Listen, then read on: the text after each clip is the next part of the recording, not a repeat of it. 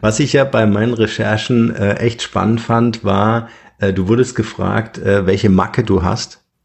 Äh, und äh, du hast gesagt, äh, ich liebe aufgeräumte Schreibtische. stimmt. Sehr cool. Es verbindet uns. Ja, stimmt. Bei dir ist es auch relativ clean. Ja, ich verstehe nicht, wie Leute es schaffen können, in einem absoluten Chaos von Papier und anderen Sachen zu leben. Bevor es hier gleich wie gewohnt spannend weitergeht, ein kurzer Hinweis in eigener Sache. Durch meine Mentorings zum Thema Personal Branding weiß ich, wie entscheidend die Umsetzung des erworbenen Wissens ist, um eine Persönlichkeit erfolgreich als Marke aufzubauen. Also habe ich ein Team zusammengestellt mit Leuten, denen ich vertraue und mit denen ich schon seit vielen Jahren zusammenarbeite, um für dich einen Personal Branding Full Service anzubieten. Was das bedeutet? Ich sag's dir. Wir bieten dir ab sofort das exklusive Personal Branding Mentoring mit mir an, erarbeiten für dich einen individuellen Masterplan entsprechend deiner finanziellen Möglichkeiten und erledigen die vollständige Umsetzung aller erforderlichen Maßnahmen. Auf diese Weise können wir den Erfolg deines Personal Brandings sogar garantieren. Du sparst dir damit eine Menge Zeit, hast Zugriff auf echtes Experten-Know-how und kannst sofort starten. Wenn das für dich als Einzelperson oder Unternehmen spannend ist, geh auf markenrebell.de slash personal-brand-mentoring. Den Link findest du natürlich in den Shownotes und buche gleich ein kostenfreies Vorabgespräch. Und nun viel Spaß mit der heutigen Podcast-Folge. Der Markenrebell Podcast. Spannende Interviews, wertvolle Strategien und provokante Botschaften für Führungskräfte und Unternehmer.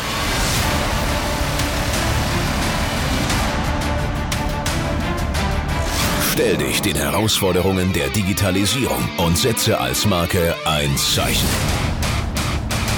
Von und mit Markenrebell Norman Müller.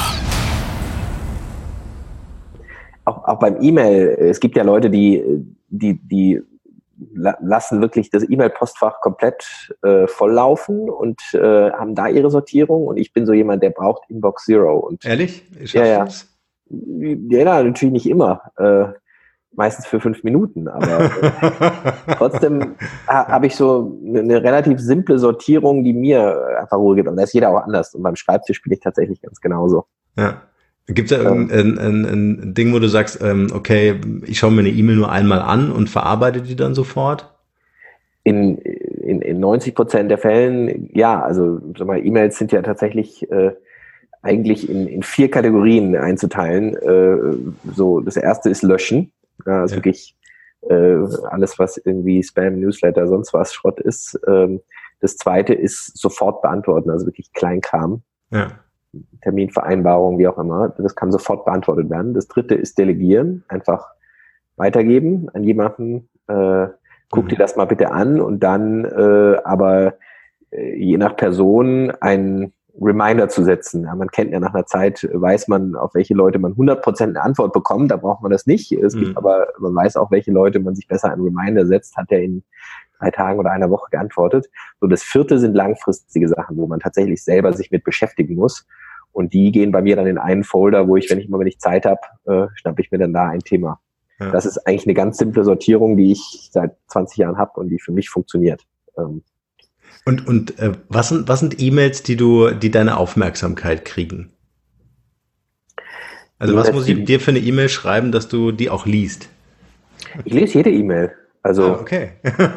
Also es kann ja sein, dass man eine E-Mail nur zehn Sekunden liest. Also wenn ich jetzt ein Pitch-Deck bekomme, was, äh, wo ich schon wirklich äh, an der E-Mail sehe, äh, der Typ ist Schrott, ja, also der kann nicht schreiben und ist Kraut und Rüben, dann lese ich die zehn Sekunden und schreibe ihm dann eine zweizeilige Absage. Ja. Ähm, okay. Aber ich lese gleich, ich lese jede E-Mail. So viel sind es dann auch wieder nicht. Es ist jetzt ja. nicht so, dass ich tausend E-Mails am Tag bekomme, sondern, keine Ahnung, 100. Ja. Okay, es ist spannend. Also gerade E-Mail ähm, äh, ist ja so ein, ja, also zumindest bei mir sehr zeitintensives Ding, weil eben äh, viele reinkommen, aber auch mal zu hören, wie, wie du damit umgehst. Äh, Tim, ich würde vorschlagen, äh, machen wir doch das Intro. Du stellst okay. dich vielleicht vor als äh, Privatperson und natürlich in deinem beruflichen Kontext. Hm. Und äh, gerne auch ein bisschen ausführlicher und dann äh, starten wir einfach ganz locker okay. und flockig. Alles klar. Beim Kaffee. Hallo, mein Name ist äh, Tim Schumacher. Ich bin äh, Unternehmer aus Köln, komme ursprünglich aus Freiburg, geboren, also Süddeutscher. Bin dann äh, zum Studium hier nach Köln gekommen, habe früher als Kind wirklich sehr viel gecodet, erst Amiga, dann später PC und äh, war so ein richtiger Nerd, habe also quasi zwischen Computer, aber auch Fußballplatz meine Zeit aufgeteilt. Dann meine Unternehmerkarriere begonnen mit 17 äh, mit einem Fußballmanager für den SC Freiburg, ähm, den wir programmiert haben, äh, ich und meine zwei Freunde.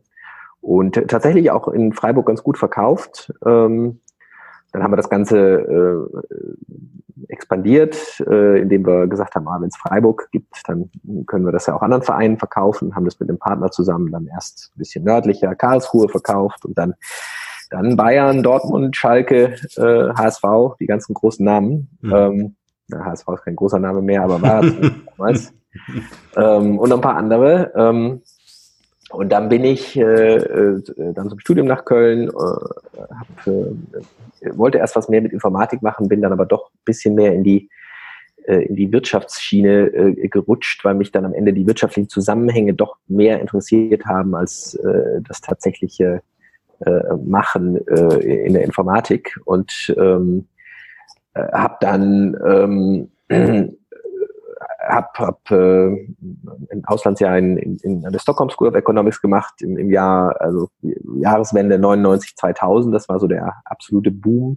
Mhm. Ähm, äh, die Eltern unter uns werden sich noch erinnern. Im, äh, im, im, im Internetbereich war also wirklich also die, die große erste Bubble und ähm, habe da natürlich auch viel Energie mitgenommen, auch dann in einem Startup dort gearbeitet und äh, äh, auf jeden Fall viel gelernt und ähm, äh, habe dann äh, 2001 zusammen mit meinen alten Freunden, also denselben, mit denen ich den Fußballmanager gemacht hatte, eine Firma gegründet namens Sedo, die Domain-Börse. Ähm, mag dem einen oder anderen ja auch bekannt sein, wenn man einen Namen sucht, der ist schon vergeben, dann äh, tritt man, äh, trifft man oft auf Sedo. Ähm, und die Firma habe ich zehn Jahre lang geführt als, ähm, als äh, CEO und Mitgründer und ähm, äh, hatten eine bewegte Geschichte. Also äh, am Anfang natürlich so die üblichen Struggles, die man als Firma hat, dass man überhaupt überlebt. Ähm, wir hatten nur eine ganz kleine Finanzierung. Es war 2001. Die Leute haben gesagt, was wollt ihr mit so Internet-Kack? Äh, mhm. Das wird eh nix. Ähm, und äh, haben, haben da eine kleine Finanzierung bekommen von, von United Internet,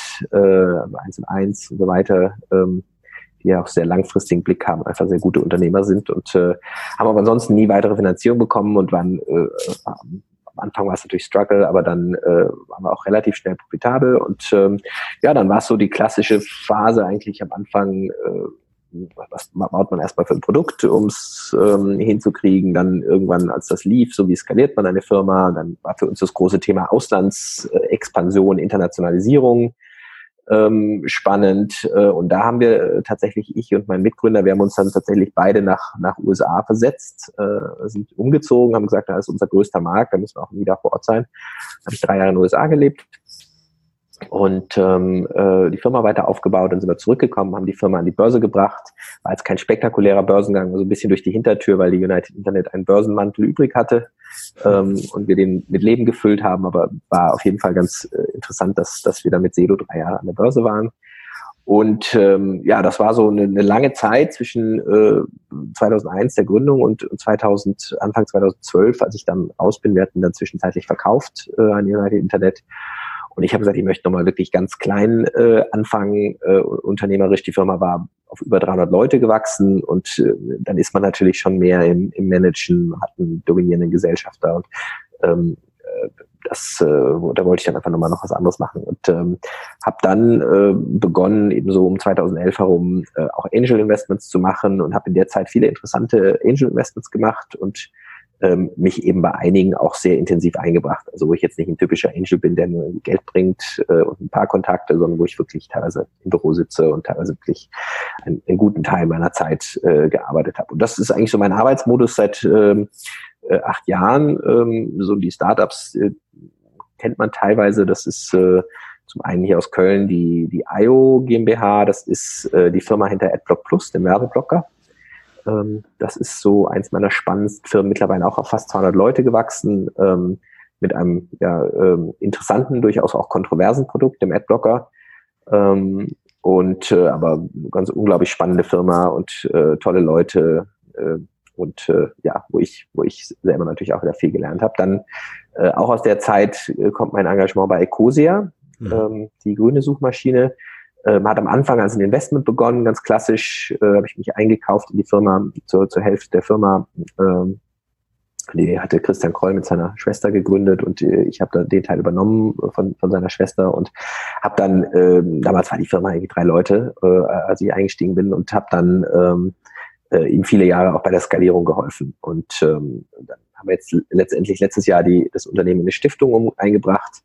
Ähm, aber es ist so ein absolutes Herzensthema ähm, äh, von mir. Also von daher mache ich relativ viele ökologische Themen. Und ähm, ja, dann habe ich ein, ein, ein, ein Haufen andere Firmen noch, wo ich teilweise ein bisschen mithelfe, äh, teilweise auch wirklich nur mit Geld und ein paar Kontakten. Ähm, ähm, und äh, ja, alle, alle eigentlich so aus diesem Segment Online-Marketing, Marktplätze, äh, Advertising, ähm, paar Ausreißer sind auch immer mal dabei. Äh, SaaS mache ich jetzt mehr und mehr, also Software as a Service. Ähm, aber das sind so die Grundsachen, mit denen ich mich äh, eigentlich beschäftige. Spannend. Und nimmst du Zeit für den Podcast hier? Also vielen Dank nochmal für deine Zeit heute. Ich finde das ähm, außerordentlich. Gerne. Wir haben, äh, ja noch ein Vorgespräch äh, gehabt. Was, was mir aufgefallen ist, wenn man deine Investments anschaut, ähm, äh, ist eins, äh, was so ein bisschen ausbricht, äh, nämlich äh, die Unterstützung eines Restaurants. Das ist, glaube ich, ein Mexikaner. Äh, wie kam es dazu? Ähm, äh, das, äh, es war tatsächlich ein Ausbruch und das äh, ist auch mittlerweile geschlossen. Ähm, das war einfach ein junges Team aus Köln, ähm, die mich irgendwie spontan beeindruckt haben. Die kamen mit dieser Idee. Jetzt muss ich dazu sagen, ähm, ich suche schon immer auch sehr aktiv nach Sachen in Köln, weil mhm. ähm, ich gemerkt habe, ich kann Gründer in Köln einfach nochmal besser unterstützen als Gründer in Berlin oder sonst wo. Ähm, und äh, der, das war ein Thema, was ich, wovon ich wirklich keine Ahnung hatte und äh, wahrscheinlich auch äh, die Finger hätte lassen von, wenn man von Sachen keine Ahnung hat. Und aber jetzt weiß ich, wie hart Gastronomie ist. Ähm, äh, da habe ich ein bisschen was bei gelernt und äh, ich habe ein paar äh, leckere Burritos über die Zeit gegessen, äh, aber ansonsten war es äh, finanziell kein wirklicher Erfolg, sondern da haben wir mhm. äh, ein bisschen Geld rein versenkt. Die, die Idee war, eine, eine Kette, sowas wie Chipotle aufzubauen, die in den USA ja richtig groß oh, sind cool. und da kannte. Also ich hatte jetzt schon einen persönlichen Bezug dazu, dass ich äh, ähm, mir vorstellen könnte, dass es hier auch funktioniert, aber es kam irgendwie nicht so richtig an. Mhm. Ähm, aber ja, so ist das ja im Risikoinvestment. Manche Sachen funktionieren, manche nicht und man weiß es vorher nicht. Ja, genau.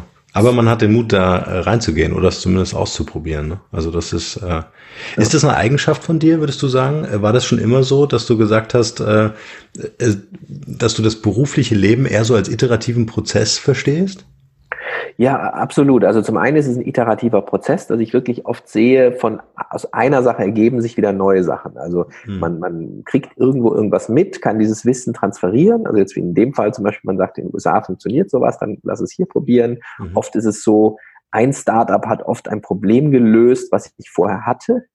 Also ganz trivial, zum Beispiel, ich habe vorher erzählt, wir hatten diesen Fußballmanager und äh, da hatten wir eine Domain übrig. Ja, offensiv.de haben wir heute noch die Domain. Mhm. Ähm, äh, und dachten, das ist irgendwie schade, wir können die jetzt nicht einfach wegschmeißen und ähm, lass uns doch da irgendwie einen Marktplatz für bauen. Und äh, auch der, äh, also AdBlock Plus hat sich wieder daraus ergeben. Wir waren mit, mit Sedo, äh, haben ja nicht nur Domains verkauft, sondern auch die äh, Werbung auf Domains vermarktet. Wir waren also äh, ein großer Werbevermarkter und ähm, da wurde das Thema Adblocking plötzlich irgendwann akut. Mhm. Ähm, und äh, da habe ich mich dann so ein bisschen, habe ich mir angeguckt, äh, wie, wie kommt es dazu und ähm, daraus ist wieder eine, eine, ganze neue Firma entstanden. Und mhm. ähm, also das, das sehe ich definitiv, dass es so ein iterativer Prozess ist und glaube, das ist dann, weil du so nach einem Persönlichkeitsmerkmal gefragt hast, ähm, ich glaube, das Wichtige, dass man eigentlich immer das, das Glas halb voll sieht, äh, dass, dass man eher immer die Chancen sieht und sagt, naja gut, viele Sachen gehen halt äh, in die Butz, aber man weiß das vorher nicht und mhm. ähm,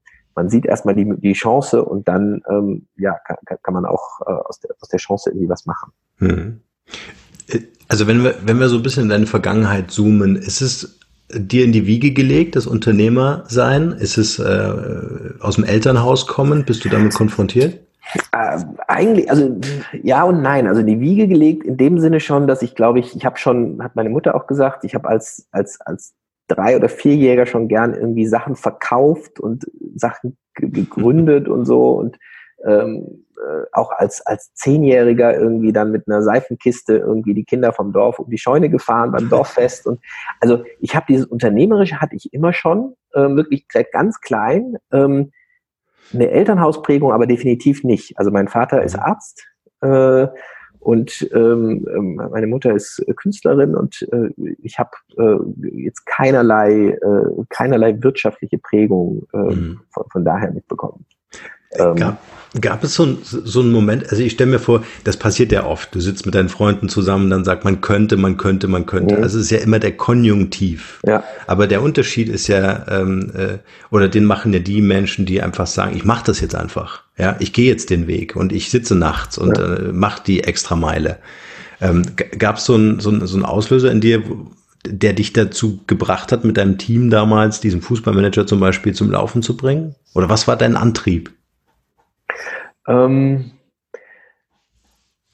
das ist eine gute Frage. Also mir fällt es jetzt gar nicht mal irgendwie schwer, dass ich sage, ich muss irgendwie äh, nächtelang an sowas arbeiten, ähm, sondern es ist einfach wo, wo, fast natürlich, dass ich dann irgendwo eine Idee habe und dann verfolge ich sie meistens mhm. relativ beharrlich über eine gewisse Zeit. Ähm, es gibt oft immer bei jedem Startup eigentlich einen Antrieb. Also bei dem, bei dem Fußballmanager war tatsächlich ein lustiger Antrieb, dass, dass äh, irgendwie äh, zwei andere ähm, zwei andere Freunde von uns auch irgendwie Sachen programmiert haben und mhm. äh, wir denen irgendwie zeigen wollten, also wir drei Freunde den anderen zwei Freunden zeigen wollten, dass wir besser programmieren können. Also es war wirklich so ein kleiner äh, Wettstreit, wir gesagt, komm, ja. lass uns irgendwie einen Fußballmanager bauen und ja. äh, denen zeigen, wie man sowas richtig programmiert. Also es war wirklich wie so ein Spiel ähm, und ähm, ja, es, es ist oft einfach der Antrieb, ähm, ja, dass man ein Problem eben lösen will, ansonsten, was man selber hat. Ähm, und wenn man denkt, okay, man löst für sich selber ein Problem, dann gibt es oft eben noch viele andere, die das haben wollen. Also mal ein Beispiel von dem Adblocker wieder. Ähm, die, die, die Idee, die wir mit AdBlock Plus hatten, die, die, die wurde daraus geboren, dass, dass Sedo eben ein großer Werbevermarkter auch war. Und dann haben wir gesagt, naja, Sedo ist zwar jetzt nicht klein, also wir haben irgendwie 100 Millionen Umsatz gemacht mit Werbevermarktung, aber 100 Millionen ist ja trotzdem noch winzig im Vergleich zu dem, was die Online-Werbegiganten machen. Und wir haben uns mhm. gesagt, naja, wenn uns das schon interessiert, mhm. wie sehr muss es dann irgendwie die, die Giganten interessieren? Und mhm. ähm, das, äh, das ist eigentlich so eine Herangehensweise, wo ich bei Gründern auch durchaus immer sage, ähm, orientiert euch da dran, weil ähm, man muss ja erstmal bei ganz vielen Startup-Ideen, die man so sieht, muss man irgendwie sehen, hey, äh, löst ihr überhaupt ein Problem? Und mhm. das wirklich so ganz simpel beschrieben, ähm, nicht irgendwelche Buzzwords und Blockchain und AI, sondern welches Problem löst ihr? Mhm. Und da startet man ganz gut eigentlich mit seinem eigenen Problem. Mhm. Weil noch dazu kommt ja, dass ja jedes Startup der Meinung ist, äh, das gab es noch nie. Ja, also die Wahrscheinlichkeit, ja. da wirklich so, ein, so eine Nische zu finden oder so einen ähm, freien Platz im Markt zu finden, ist ja relativ gering. Wenn es einfach nur ja, Abwandlungen sind oder. Ja? Ist aber auch völlig egal. Also ich weiß noch damals, als wir die Idee zu Sedo hatten, mit der, mit, ähm, äh, mit der Domain, die wir übrig hatten, da dachten wir so, oh, wir hatten eine super Idee, eine Domainbörse. Weiß ich noch, saßen wir im Garten bei meinen Eltern da in der Nähe von Freiburg, wir drei, und äh, haben irgendwie diese Idee ausgeheckt und dachten so, oh, super, sind wir schlau. Und dann sind wir erstmal recherchieren gegangen und gesehen, es gibt irgendwie 20 Marktplätze schon. Mhm. Und dann ist man natürlich als Gründer erstmal ernüchtert, aber das ist auch völlig egal, weil die Marktplätze, die hier waren, waren halt irgendwie Schrott und ähm, wir haben dann auch einen Ansatz gefunden, um äh, die zu nutzen, um, um erstmal ähm, Angebot auch zu aggregieren und äh, man, man muss sich als Gründer auf jeden Fall davon verabschieden, dass jede Idee, die man hat, ähm, absolut einzigartig ist. Die Idee ist auch fast völlig egal. Die, was entscheidend ist, ist, wie man es durchführt und ob man lang genug dabei bleibt.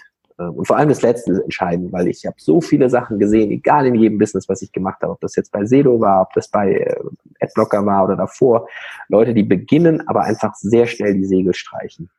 Und ein, Business äh, baut man eben nicht in, in, in einem Monat auf oder auch nicht in einem Jahr, sondern baust du eben in fünf Jahren auf oder in zehn Jahren. Hm. Und da bleiben einfach natürlich viele Leute auf der Strecke äh, auf der Zeit, weil sich Teams verändern, Teams zerstreiten, die Leute keine Lust mehr haben und so weiter und so fort. Hm. Würdest du sagen, das ist auch einer der wesentlichen Gründe, warum so wenige Startups tatsächlich auch schaffen, erfolgreiche Unternehmen zu werden? Ähm, auf jeden Fall ist das, ist das einer der Gründe. Ähm, gibt natürlich insgesamt viele Gründe. Man überschätzt auch oft den Markt oder man unterschätzt den Wettbewerb. Ähm, ist ja bei meinen Startups genauso. Ich habe auch schon in viele Sachen investiert, wo man am Anfang dachte, oh, super Idee und dann hast du mhm. aber unterschätzt, äh, wie sehr sich vielleicht der Wettbewerber, der Große, dann doch irgendwie wehrt. Ähm, also zum Beispiel, ich hatte einmal ein äh, Startup, äh, was ich was wirklich toll war, ein tolles Produkt gebaut, also eine schöne App und die konnten Mobile richtig gut zu einer Zeit, als, es, als ich selber da von denen auch noch viel gelernt habe zum Thema Mobile. Ähm, das war Staffel, eine Kleinanzeigen-App. Mhm. Und äh, wenn du dir anguckst, irgendwie, wie, wie eBay Kleinanzeigen funktioniert und wie grottig das alles immer noch ist, heute noch, denkst du, so musst du da irgendwie was machen. Aber die Beharrungskräfte von manchen Sachen sind dann doch richtig groß. Und ähm, das Ding ist, es war wunderschön äh, programmiert und sah wunderschön aus, aber ist nie wirklich richtig groß geflogen. Aber das ist für mich ein Phänomen, wenn du dir eine, eine eBay-Benutzeroberfläche anschaust. Ja. Das ist eine Katastrophe. Absolut. Ja, aber es, es ändert einfach niemand. ja. Das ist der, der Wahnsinn. Ähm, ich würde gerne nochmal in die Sedo-Zeit ähm, äh, hinein. Jetzt hast du gesagt, da gab es schon 20 Marktplätze. Ähm, warum habt ihr es trotzdem gemacht? War, war es eine überragende Idee, die ihr am Anfang hattet, die den Unterschied, sprich Thema Alleinstellung, nach der ja viele schürfen? Ähm, äh, oder was war für euch der, der, der Auslöser, es doch zu machen? Ja, also es war ein, zum einen war das, das, ach, das können wir besser, mhm. ähm, diese Idee. Zum anderen ähm, haben wir ein, so ein bisschen so ein Hack gefunden, und das ist übrigens ein Hack, den, den nicht nur wir benutzen, sondern äh, Google benutzt den für jedes neue äh, Produkt, was sie, äh, ähm, was sie im Search-Bereich launchen. Airbnb zum Beispiel benutzt den. Und der Hack ist, ist, ähm, ist eigentlich relativ simpel. Der ist, wenn du einen Marktplatz hast. Ja, und mhm. Viele Modelle sind ja ein Marktplatzmodell. Also eben Airbnb bringt die Touristen zusammen mit den Zimmeranbietern. Ja, mhm. äh, Google bringt die Nutzer zusammen mit den Anbietern von äh, Werbeplätzen oder Webseiten, äh, je nachdem in welchem Bereich. Äh, und bei Sedo ist es eben so, wir haben eben Anbieter von Domains mit den Nachfragern von Domains zusammengebracht. Und immer wenn du ein Marktplatzmodell hast, und wie gesagt, viele Internetmodelle sind Marktplatzmodelle, mhm. ähm, bist du gut daran beraten, nicht beide Seiten gleichzeitig aufzubauen, zumindest nicht irgendwie äh, unkontrolliert, sondern zu versuchen, im besten Fall eine dieser Seiten schon ähm, zu lösen über irgendeinen Hack. Und ähm, das hört sich jetzt vielleicht ein bisschen abstrakt an, aber was ich jetzt konkret meine ist, bei Airbnb zum Beispiel gibt es eben diese berühmte Story. Airbnb hatte ein paar Zimmer, hat aber keine Nachfrage. Und was die gemacht haben, ist, sie haben einfach ihre Anzeigen dann auf Craigslist und den ganzen Kleinanzeigenmärkten automatisch reingepostet, sodass sie halt Nachfrage generiert haben. Mhm. Dann über die Zeit die Sachen rübergezogen. Und äh, bei Sedo, und das haben wir, wie gesagt, bei 2001 gemacht, also lange vor der Zeit, war unser, äh, unsere Idee, dass wir diese ganzen Markt, Marktplätze als Suchmaschine absuchen. Mhm. Ähm, und eben dann eigentlich von Tag eins ein richtig guten, äh, richtig gute Nach äh, richtig gutes Angebot haben und dann die Nachfrage nachziehen. Mhm. Weil die Nachfrage geht dann dahin, wo das größte Angebot ist und dann über die Zeit internalisiert man den Wert auf der Plattform. Und das ist eigentlich die Strategie, die macht, die, die Google macht mit jedem Vertical, wo sie reingehen. Sie aggregieren erstmal, was weiß ich, Google Shopping oder Google Jobs ist jetzt ein neues, äh, so aggregieren sie immer ein Vertical und dann machen sie über die Zeit die ganzen Anbieter, die sie gerade aggregiert haben, platt. Mhm. Ähm, klappt es bei Google noch ein bisschen besser, als es bei uns geklappt hat damals, aber so die Grundstrategie ist eigentlich immer dieselbe. Ja. Und was ich halt oft sehe, ist eben viele Gründer, die mir mit Marktplatzideen kommen, die, die sagen halt, ja, wir machen diese, machen das und machen Marketing da und das klappt halt selten. Du musst halt wirklich überlegen, ähm, wie, ähm, wie, wie gibt es da irgendwie einen Shortcut und es gibt viele Shortcuts. Mhm. Mhm. Interessant, weil ähm, in meiner Recherche merkt man oder habe ich gemerkt, ähm, dass dein Fokus immer auf den, dem Kundennutzen liegt. Ja, also äh, für dich ist wichtig, ähm, meine ich herausgelesen zu haben, ähm, dass, dass du sagst, äh, biete einen konkreten Nutzen oder mach das wirklich zu einem Erlebnis. Ja, und äh, wenn ich mir dann so Investments äh, anschaue oder ähm, äh, Unternehmen von dir anschaue, äh, Adblocker zum Beispiel, ja, das ist mir völlig klar, dass sich die Industrie aufregt, ja, ähm, äh, uns da Prozessverfahren gibt, aber letztendlich ist es natürlich ein enormer Wert für den für den User, ja, ähm, äh, befreit zu werden von Werbung, die die einfach nur belästigend äh, ist, ja. ja. Oder nimm Ecosia, ja, auch wieder ein tolles Beispiel dafür, ähm, wie auch hier der, der Nutzen für uns alle als Gesellschaft, als, als äh, oder für die Welt, auf der wir leben. Also ich hatte so den Robin Hood-Gedanken ja, des Internets äh, bei deinen Investments. Ähm, ist das äh, eine Geschichte, wo du sagst, wenn ich mir Startups anschaue, Businesspläne äh, lese, äh, suche ich genau danach im Speziellen? Also ist das Fokus?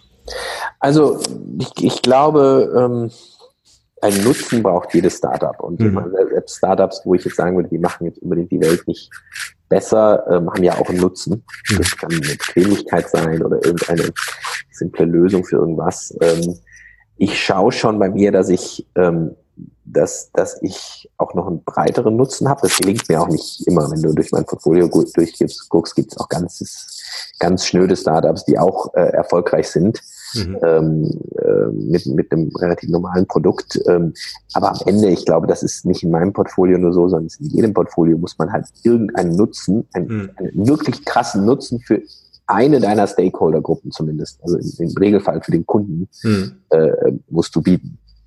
Ähm, und äh, ohne das kann, kann, kann kein, kein Startup äh, überleben. Mhm. Das, das, diese Frage führt eigentlich dazu, dass äh, Branding, also nach meinem Verständnis, äh, im Grunde das gesamte Markenerlebnis äh, eines Unternehmens ist und mit den Gründern zusammen.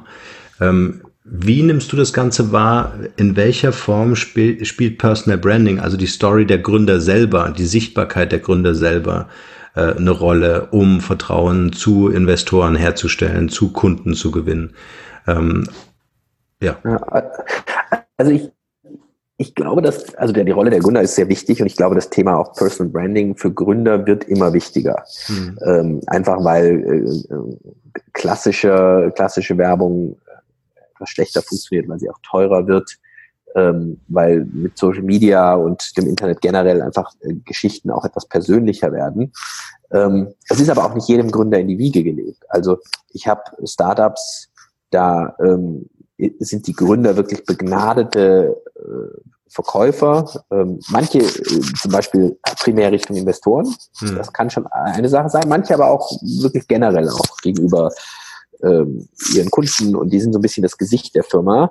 Hm. Ähm, und das ist schon gut. Hat auch natürlich ein paar Nachteile, weil auch Gründer gehen mal oder zerstreiten sich. Und was ist dann, wenn das Gesicht der Firma plötzlich geht? Dann denken die Leute, oh, die Firma ist abgekackt, ist aber hm. nicht so. Hm. Ähm, äh, und es gibt aber auch Gründer, die können das gar nicht.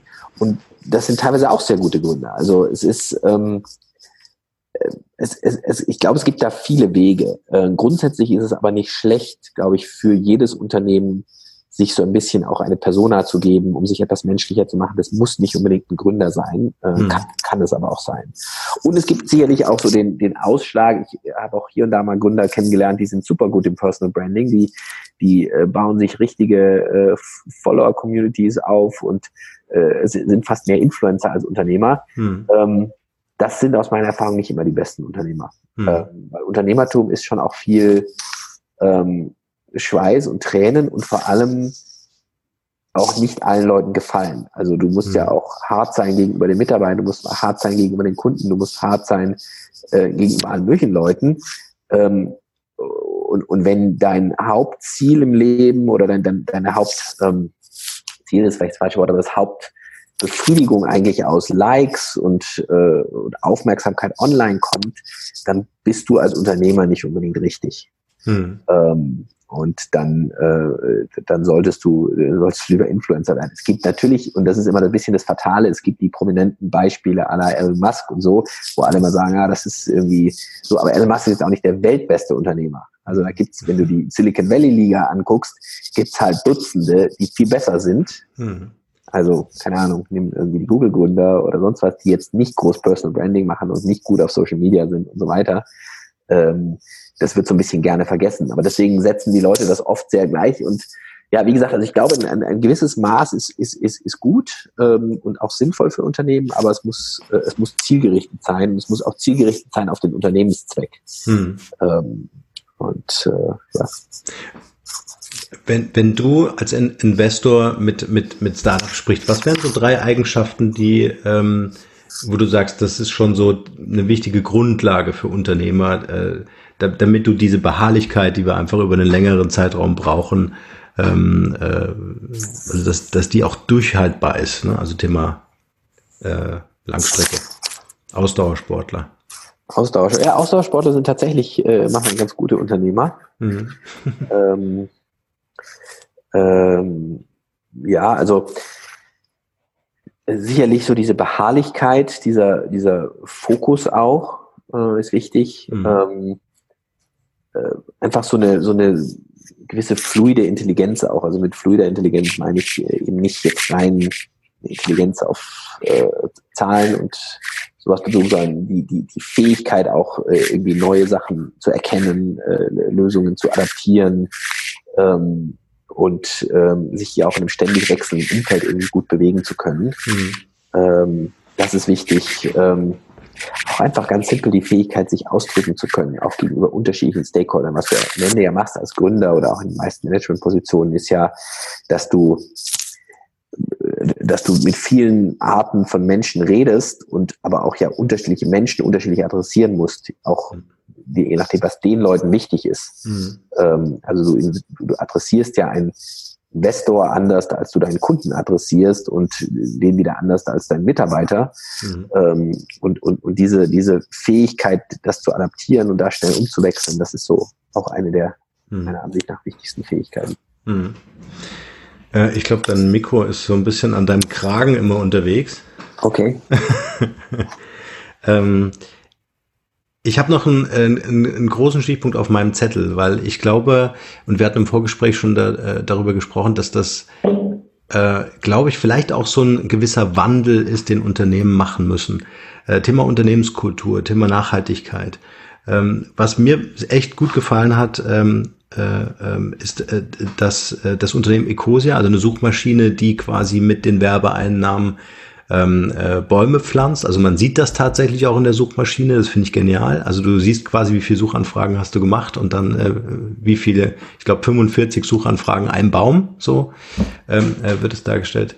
Ähm, wie siehst du, wenn du in die Zukunft schaust, das Thema, ähm, wir bauen Unternehmen, die auch wieder was zurückgeben? Also was, äh, welche Unternehmenskulturen äh, müssen entstehen? Ist das äh, vielleicht auch ein Wandel, den jetzt vielleicht unsere Kinder mit der Freitagsdemonstration äh, lostreten? Ist es jetzt schon absehbar, dass das ähm, dass, dass Unternehmen gegründet werden, die einen Beitrag leisten müssen, um einfach ein Erbe zu hinterlassen, was wir unseren Kindern irgendwie ähm, auch guten Gewissens äh, übergeben können?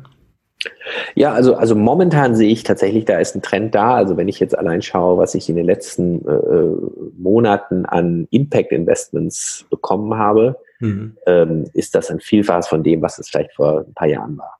Mhm. Ähm, also ich sehe da tatsächlich einen Trend. Ich hoffe, dass es auch ein äh, langfristiger Trend und kein Hype ist. Ja, es gibt mhm. ja auch mal so Hype-Zyklen, so wie ich vor vier Jahren irgendwie tonnenweise Blockchain-Pitch-Decks bekommen habe, mhm. äh, kriege ich tatsächlich jetzt viel Impact. Und das finde ich schön, weil ich ähm, das Thema Impact wichtig und richtig finde. Und äh, da, da, kann ich natürlich nur hoffen, dass es nicht ähm, auch eben viele Leute sind, die einfach nur auf den Zug aufspringen, aber eigentlich vielleicht zu dem Thema keine Beziehung haben oder die Geschäftsmodelle sind dann oft nicht so nachhaltig.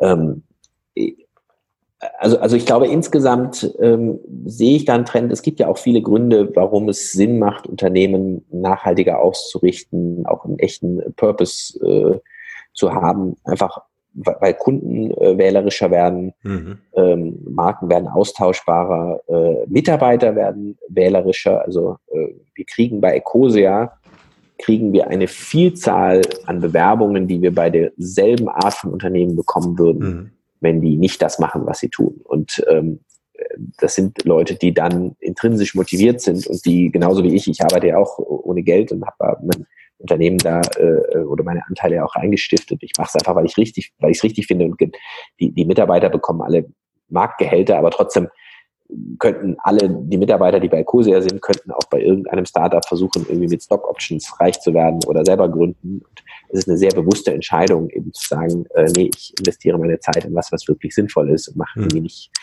arbeite nicht dran an äh, äh, an, an äh, Pizza-Lieferdiensten oder äh, Schuhversand oder sonst was. Mhm. Und ähm, das ähm, ja, ist, äh, ist glaube ich, was, was Leuten mehr und mehr wichtig wird. Und ich hoffe tatsächlich auch, dass das, dass das anhält.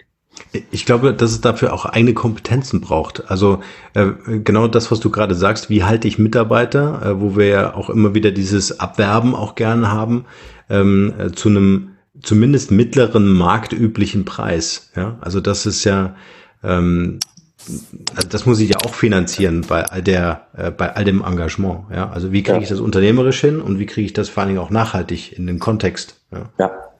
ja. Ja, also ich glaube, dass es nachhaltig bleibt, ist am Ende des Tages bei vielen dieser Themen auch einfach der Staat gefordert, ähm, weil äh, alle Ökonomen sagen, äh, dass es ja das Umwelt, und das ist ja nicht jetzt erst seit heute so, das ist seit 100 Jahren so, dass Umweltverschmutzung, ganz generell unabhängig jetzt vom Klimawandel, Umweltverschmutzung passiert, weil externe Kosten der Gesellschaft vom Einzelnen nicht zu tragen sind. Mhm. Es ist ja dasselbe, ob eine Fabrik Abwässer einleitet in den Fluss oder man eben CO2 in die Luft abgibt oder viele andere Themen. Und der Markt regelt das nur, wenn es entsprechende Anreize gibt. Mhm. Ja, das sieht man immer. Und deswegen, das Aller, Allerwichtigste ist, dass die Regierungen der Welt sich schnellstmöglich dazu durchringen, äh, eine, eine ordentliche CO2-Steuer, also wie von, von, von Fridays for Future und so weiter äh, auch gefördert, also in der, in der, in der Höhe um 200 Euro äh, pro Tonne äh, machen. Und dann werden die Unternehmer Wunder tun. Dann werden mhm. die Gründer und äh, auch mittelständische Unternehmen, die sich mit dem Thema beschäftigen, da gibt es auch ganz viele tolle und alle anderen werden sich automatisch danach richten. Und dann wird die kreative Kraft des Unternehmertums freigesetzt, aber eben nur dann, weil sonst bleibt es so ein Feigenblatt und dann gibt es Einzelne, die was machen, aber hey, am Ende, ja, mein Gott, Google kann Apple halt äh, irgendwie acht Milliarden zahlen im Jahr. Hm. Das würde Ecosia jetzt nicht hinkriegen. Von daher ähm, bleibst du natürlich dann immer eine Nische und das ist ja noch ganz anders, wenn du dir, wenn du dir Energieversorgung und die ganz großen Themen anguckst. Hm. Ähm, und deswegen ist am Ende diese, diese, diese Preissetzungswirkung von dem Staat, das ist äh, für mich am Ende dann doch, doch die hm. Grundlage von allem. Das ist eine interessante äh, Frage, denn äh, es gab ein Interview, habe ich gesehen, Aktivistin Fridays for Future äh, im Interview mit Richard David Brecht und er, er fragt mhm. sie, ähm, müsstet ihr nicht eine, eine, eine Partei gründen? Und sie meinte dann, äh, nee, wir wollen ja Aktivisten bleiben, wir wollen ja was bewirken. Und das fand ich einen ganz interessante, ähm, ganz anderen oder interessanten Perspektivwechsel, einfach zu sagen, okay, ähm, müssten wir Unternehmer uns nicht zusammenschließen, um was zu bewirken, anstatt äh, diese Aufgabe der Politik zu geben. Ähm, ich habe ein, äh, ein interessantes Interview gehört, wo ich einfach äh, so danach erfahren habe, wie viele Digitalprojekte unsere äh, Bundesregierung gerade bearbeitet, dass im Grunde gar keine finanziellen Mittel da sind, um das zumindest auf Regierungsebene durchzusetzen und dass ähm, äh, zu viele Köche äh, im Grunde dafür sorgen, dass der Fokus nicht gesetzt werden kann. Ja, also ich glaube, es ist immer leichter gesagt und getan, äh, wenn jetzt Aktivisten sagen, ja, wir, wir wollen als Aktivisten was bewegen. Die Aktivisten, die bewegen die eine Sache, aber ich glaube, die Politik ist ja doch trotzdem wichtig und ich habe auch Respekt vor Leuten, die jahrelang in der Politik sind und da versuchen, was zu bewegen, weil da gibt es viele, viele tolle Leute, die und es ist ja auch ein Knochenjob. Also du wirst ja auch angefeindet und ähm, was man gerade jetzt in Medien sieht, das ist äh, ist nicht, nicht äh, immer erfreulich und deswegen ist es immer leicht, so aus dieser Position des Unternehmers oder Aktivist äh, zu sagen, ja, man könnte das irgendwie alles besser. Ähm, ich bin bei den Aktivisten, ich glaube, man bräuchte auch keine neue Partei, weil es gibt Parteien, äh, die äh, diese Position vertreten. Mhm. Ähm, ob die jetzt so radikal sind wie jetzt die, äh, ein vom Preis her, wie die Fridays for Future ist die, die andere Frage, aber äh, wenn ich mir jetzt die Position der Grünen angucke, die ist schon relativ nah da dran. Mhm. Ähm, es gibt auch noch andere Ökoparteien und ich glaube, es wäre auch jetzt keinem geholfen, wenn es da eine totale Zersplitterung äh, gäbe. Mhm. Ähm, es muss halt ein breiter gesellschaftlicher Konsens da sein, auch eben bei den anderen Parteien, dass das einfach ein sinnvoller Mechanismus ist. Mhm. Cool. Ich schaue jetzt so ein bisschen auf die, auf die Zeit, will das jetzt auch nicht hier überstrapazieren mit dir. Bevor wir unsere äh, neue QA-Session machen, die da heißt Personal Insights, ähm, noch die Frage an dich. Gibt es momentan so ein Projekt, wo du sagst, hey, das ist für mich echt Passion, das ist, ähm, äh, da, da geht so mein Hauptfokus hin gerade? Oder eine Unternehmung, eine Investition? Ähm, Ne, also ich teile, wie gesagt, meine Zeit relativ viel auf. Ich mache mach viel für, für IO, also AdBlock Plus. Ähm, ich mache viel für Ecosia. Ich habe jetzt noch ein äh, neues Thema, wo ich äh, SaaS, also Software as a Service Firmen, äh, kaufe und auch äh, weiter, weiter wachsen lasse, die, die SaaS Group. Ähm, ich teile so ein bisschen meine, äh, meine, meine Themen da, dazwischen auf. Mhm. Okay. Dann würde ich so vorschlagen, ähm, neue Fragen. Äh, du äh, kriegst ja Pitch-Decks und so weiter und hast sicher auch den einen oder anderen, der dich auf der Straße erkennt, gehe ich mal davon aus. Äh, oder weniger? Eigentlich nicht so viel. Also das ist okay. mir auch nicht unrecht. Also ähm, ich, ich beneide jetzt äh, die, die, die wenigen bekannten äh, Internetinvestoren ist ja eher dann doch eine, eine, eine kleinere, verschwiegenere Branche jetzt, aber wie ein Frank Thelen oder so beneide ich nicht dafür. Ja.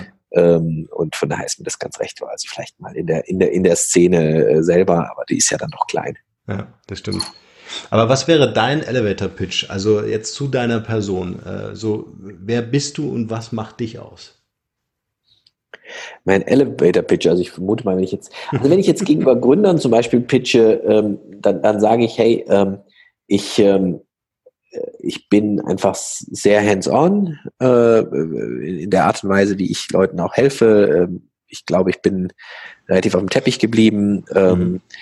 äh, ich, ähm, äh, ich, ich achte jetzt äh, relativ wenig auf irgendwie Statussymbole und wie irgendwie äh, welche Riesenfinanzierungsrunden irgendwie so jemand raised, sondern ich gucke schon sehr auf die auf die Leidenschaft der Leute und äh, bin also wirklich auch jemand, der, der so ein, ein, ein Vollblutunternehmer eigentlich ist und ähm, der sich wirklich mehr um die Sache interessiert, als jetzt irgendwie um, um, um andere Dinge. Mhm. Okay. Frage zwei: Was würde uns an dir überraschen? Überraschen. Ähm, gute Frage. Ähm, also ich bin eigentlich, glaube, die meisten Leute schätzen tatsächlich meine Verlässlichkeit. Dass ich bin jetzt niemand, der Leute permanent überrascht. Ähm, die meisten Leute, die mich jetzt aus dem beruflichen Kontext kennen, die sind überrascht, dass ich privat deutlich stiller bin und introvertierter, mhm. ähm, als ich das beruflich bin. Ähm, das ist vielleicht also eine der Sachen, aber ansonsten, wie gesagt, ich, ähm, ich bin jemand, der eigentlich, glaube ich, selten Leute äh, irgendwie komplett auf den falschen Fuß erwischt. Mhm. Okay. Ähm, was war das schönste Kompliment, das dir jemand, jemand gemacht hat? Puh, das schönste Kompliment. Gute Frage.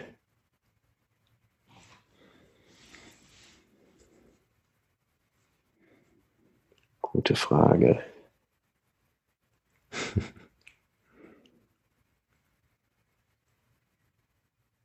Ähm, ich weiß nichts Konkretes, aber sicherlich irgendwas, was meine Frau mal gesagt hat, wo, man, wo sie dann irgendwie doch, äh, ja, einfach wo, bei, wo ich merke, bei bestimmten Themen, wo sie auch wirklich gemerkt hat, wie schwierig die sind oder wie äh, viel Kraft das gekostet hat, äh, äh, ich wirklich echte Anerkennung bekommen habe. Mhm. Ähm, aber ich weiß gerade kein konkretes Beispiel. Okay. Ähm, auf was könntest du in deinem Leben nicht verzichten? Also ich glaube tatsächlich auch jetzt auf, ähm, auf, auf Handy und äh, Laptop zu verzichten, würde mir sehr schwer fallen. ähm, das so, sagen wir mal, in der beruflichen äh, Schiene. Aber ansonsten glaube ich auf alles, was äh, wirklich was draußen, die Natur und frische Luft und so weiter ist. Ich bin, bin wirklich jemand, der gerne einfach äh, fast egal was, irgendwie Zeit auch draußen verbringt. Mhm. Ähm, wofür würdest du mitten in der Nacht aufstehen? mitten in der Nacht, also als meine Jungs klein waren, bin ich äh, äh gerne, würde ich nicht sagen, aber viel mitten in der Nacht aufgestanden. Ähm, sonst gibt es tatsächlich wenig. Ich, äh, ich arbeite wirklich konsequent nie irgendwie spät abends und so, weil ich da auch einfach nicht produktiv bin. Ich mache jetzt auch keine nächtlichen Calls. Ich bin, glaube ich, wirklich in meiner ganzen Unternehmerkarriere auch niemals für irgendwas äh, um drei Uhr nachts aufgestanden, weil ich wusste, da ist ein Call und auch nicht für irgendeine Fernsehsendung oder sonst was. Also ich würde, mein Schlaf ist mir tatsächlich sehr heilig.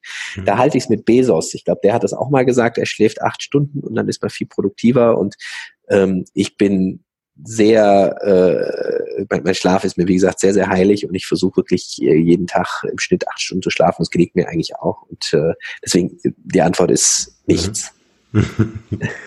ähm, wie viele Kinder hast du? Zwei. Zwei, zwei Jungs. Zwei Jungs, ja. Schön. Ähm, welche Entscheidung in deinem Leben würdest du im Nachhinein rückgängig machen wollen?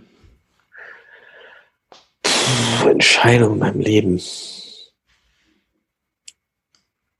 Ja. Will ich jetzt mal überlegen.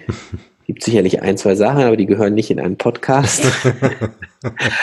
Und von den Sachen, die ich erwähnen kann, ähm, muss ich mal überlegen. Also gibt eigentlich wenig, was ich wirklich irgendwie bereue oder so jetzt äh, auf der beruflichen Ebene gibt es jetzt nichts, wo ich sage, hey, ähm, das hätte ich ganz anders machen sollen. Ähm, ich habe mich manchmal gefragt, ähm, wir haben vorher über Sedo gesprochen, ob wir mhm. nicht, also wir hatten damals auch noch zwei, drei andere Ideen, ob die anderen Ideen nicht viel, viel besser gewesen wären. Weil eigentlich war das, und es war auch Feedback, was wir von vielen damals bekommen haben, eigentlich waren wir ein gutes Team mit einer ziemlich mittelmäßigen Idee. Ähm, und was was man ja immer wieder hört, ähm, ist tatsächlich, ähm, und was ich auch bestätigen kann aus meinen Investments, ist, dass ein, lieber, auf jeden Fall lieber in ein gutes Team mit einer mittelmäßigen Idee investieren als umgekehrt. Mhm. Ähm, weil das gute Team macht immer aus den Sachen was. Ähm, aber ich denke mal noch so, ah, wenn wir damals noch eine bessere Idee gehabt hätten, ähm, vielleicht wäre es noch besser gewesen. Aber keine Ahnung, das äh, vielleicht das Einzige. Was wäre denn ein, ein, Tipp von dir, ähm, wenn du sagst, äh, Thema Geschäftsmodell oder, oder Unternehmensidee, was wäre so äh, ein Thema, wo du sagst, äh, wer da was in Zukunft entwickelt, das wird schon ein heißes Ding? Ähm, also es gibt eher so Bereiche, aber ähm, hm. ich habe jetzt nicht so die eine Idee, ähm, wo ich sagen würde, hey, äh, das müsste jemand unbedingt entwickeln. Dann, ähm, dann wäre das, äh, dann, dann, dann wäre das riesig. Also äh, vor allem, das ist ja immer so mit den Ideen, wie, wie uns das damals gegangen ist. Äh, ich habe schon so ein, zwei Ideen, aber dann gucke ich nach und es gibt zehn Firmen, die das weltweit schon machen. Mhm. Ähm, also keine dieser Ideen ist unique, auf die man kommt. Ähm, äh, die Frage ist eben, wie gut macht man es. Mhm. Okay. Welchen Beruf haben sich deine Eltern für dich vorgestellt? Ähm, also das, das Tolle war, dass meine Eltern nie irgendeinen Beruf sich wirklich für mich vorgestellt haben. Ähm, und dass sie da völlig frei waren. Ich glaube, die waren ein bisschen äh, schon erstaunt, glaube ich, dass es wirklich rein Wirtschaft ist. Das war jetzt für die nicht irgendwie, wäre jetzt, glaube ich, nicht erste Wahl von ihnen selber gewesen, aber ähm, die hatten sich zum Glück nie irgendwas vorgestellt und waren immer bei allem äh, äh, unterstützend. Und äh, das habe ich mir definitiv vorgenommen, das auch bei meinen Kindern zu sein, weil ähm, äh, das äh, am Ende muss man das machen, worin man gut ist und mhm. was einen glücklich macht. Äh, oder umgekehrt, man muss das machen, wo, einem, wo man glücklich ist, weil darin, nur darin kann man gut sein. Mhm. Ähm, das ist eigentlich die Kausalität. Und ähm, äh, ja. Ähm, was war die beste Entscheidung deiner beruflichen Laufbahn? Also ich glaube, die beste Entscheidung war tatsächlich damals aus Sedo heraus dann die Geschichte mit AdBlock Plus zu machen. Mhm. Ähm, das war nicht, äh, das war kein, das war nicht einfach. Das war ein bisschen komplizierte Deal. Das würde jetzt zu weit führen, das äh, zu, in allen Details zu erzählen, die Geschichte. Aber das war durchaus, das, das brauchte eine, das, das, das, das war relativ schwierig, da hinzukommen, äh, äh, wie das strukturell aufgestellt war. Aber äh, da hatte ich wirklich damals schon das Gefühl, so, ey, das Ding, äh, ich glaube, das kann riesig mhm. werden. Mhm. Ähm, und das ist ein super Produkt. Und ich war ja selber so begeistert, als ich das erste Mal einen Adblocker äh, mir installiert habe und dachte so, wow, das Internet sieht ja völlig anders aus. Und äh, von daher, ähm, ich glaube, das war tatsächlich die beste Entscheidung, mich da wirklich voll reinzuhängen und zu sagen, ähm, mhm. mach das mal. Mhm. Ja, Thema Datensicherheit, ich glaube, da ist noch äh, eine ganze Menge Luft drin. Ja, also ja, auf jeden Fall. Ja. Ähm, welches Buch hatte für dich einen großen Mehrwert? Welches Buch? Ähm, fällt mir jetzt kein einzelnes ein. Ich lese insgesamt relativ viel, ähm, mhm. sowohl äh, Sachbücher als auch äh, Romane. Ähm, ich glaube, es gibt Dutzende Bücher, die ich insgesamt spannend finde äh, und gut finde. Ähm, aber ich kriege die Frage tatsächlich manchmal, vielleicht sollte ich mir da mal was ausdenken, aber äh, ich äh, fra so. frage nach einem Buch, aber äh, es fällt mir immer schwer, weil ich nehm, man nimmt so aus jedem Buch ja was mit und ja. äh, äh es ist jetzt auch nicht ein Buch, was die Weisheit mit Löffeln gefressen hat. Äh, und äh, deswegen fällt, fällt mir das tatsächlich immer schwer, da irgendwie ein Buch zu nennen oder so. Hast du irgendeine Empfehlung? Also auf der, auf, der, auf der, Romanseite ein Buch, was ich ja. ganz häufig gelesen habe, schon mittlerweile, ist dieser Klassiker Brave New World, also Schöne Neue Welt. Mhm. Weil ich einfach diese, diese, äh, die, es ist eben nicht, also 1984 ist ja grundsätzlich einfach böse. Und von dieser Sorte gibt es ja einige Bücher, die einfach so dunkle äh, Dystopien zeichnen von der Gesellschaft. Und die sind relativ klar, aber das Brave New World finde ich einfach so brillant, weil es halt eben eine perfekte Welt ist, die aber trotzdem ähm, ja an bestimmten Dingen leidet und ähm, und, und, und das ist eine Richtung, finde ich, da finden sich ganz viele Strömungen wieder, die wir heute sehen. Mhm. Ähm, von Konsumgesellschaft über äh, äh, Massenüberwachung und, und, und da sind, aber es ist eben auf einer viel vielschichtigeren Niveau als jetzt eben bei, bei, bei eben diesen reinen dunklen Dystopien und das ist immer bis heute noch eins meiner absoluten mhm. Favoriten. Sehr cool. Packen wir mit in die Show Notes. Ähm, welche drei Interviewgäste kannst du uns empfehlen? Wen würdest du hier im Podcast gerne mal hören? Zum Thema Personal Branding, Startups, Entrepreneurship? Ähm, also, ähm, fangen wir vielleicht an. Also auf jeden Fall den, äh, den Christian von Ecosia. Mhm. Ähm, ähm, dann ähm, würde ich euch, also gerade auch, ähm, weil ich finde, die macht das äh, toll, ich habe ein Investment auch mit ihr, die Daria von, ähm, von äh, Vito Ventures. Mhm. Ähm, ähm, dann ähm, zum Thema auch Personal Branding. Gute Frage. Und der dritte. Ähm, ich habe tatsächlich auch viele Startups, die ein bisschen stiller sind, wo die, die Gründer ja, oder Gründerinnen ähm, äh, vielleicht mal noch die, die, die Sabine Engel von Miomente. Mhm. Ähm, weil ich weiß, das war mal vor drei, vier Jahren, war das ein Riesenthema, dass sie gesagt hat, ich möchte eigentlich mehr Personal Branding machen. Und ähm, ich glaube, es war eine Herausforderung, weil eben die Frage ist, bist du dazu, also ist das das Ding als Gründer, was du äh, wirklich, ähm, was, was du magst oder magst du es nicht. Ähm, mhm. Und das fände ich ganz spannend, mal ihr, ihr, ihr Feedback zu bekommen. Ich kann gerne Intros zu allen dreien machen. Gerne. Ähm, Super. Sind wir mal gespannt. Vor allen Dingen mit Startups oder Startups hier einfach eine Plattform über diesen Podcast zu bieten. Genau. Das ist doch super. Ähm, ja, wir sind am Ende unseres Interviews. Ich fand es super spannend. Ich habe noch die letzte Frage für dich, äh, so als, äh, als Schlusswort. Wenn du eine Sache auf der Welt verändern dürftest, was wäre das? Also dann wäre das ganz definitiv aktuell ähm, äh, wirklich fossile Brennstoffe so teuer zu machen, dass es äh, eine Minimalnutzung nur noch gibt. Ähm, und äh, ja, gleichzeitig äh, das Geld, was dann dabei reinkommt, äh, in die Aufforstung zu stecken, weil das ist, äh, und deswegen machen wir Ecosia, das ist die, nach allem, was wir wissen, die einzige realistische, finanzierbare und äh, auch in der Bevölkerung durchsetzungsfähige äh, Maßnahme, die es noch gibt, um den Klimawandel zu stoppen. Und äh, von daher würde ich diese quasi Kombination aus CO2-Bepreisung und das Geld in mhm. massive mhm. Aufforstung. Ähm, das würde ich machen. Super, das lassen wir genauso stehen. Tim, vielen Dank für deine Zeit und ich freue mich auf ein Update oder auf ein Wiedersehen hier im Podcast. Vielen Dank.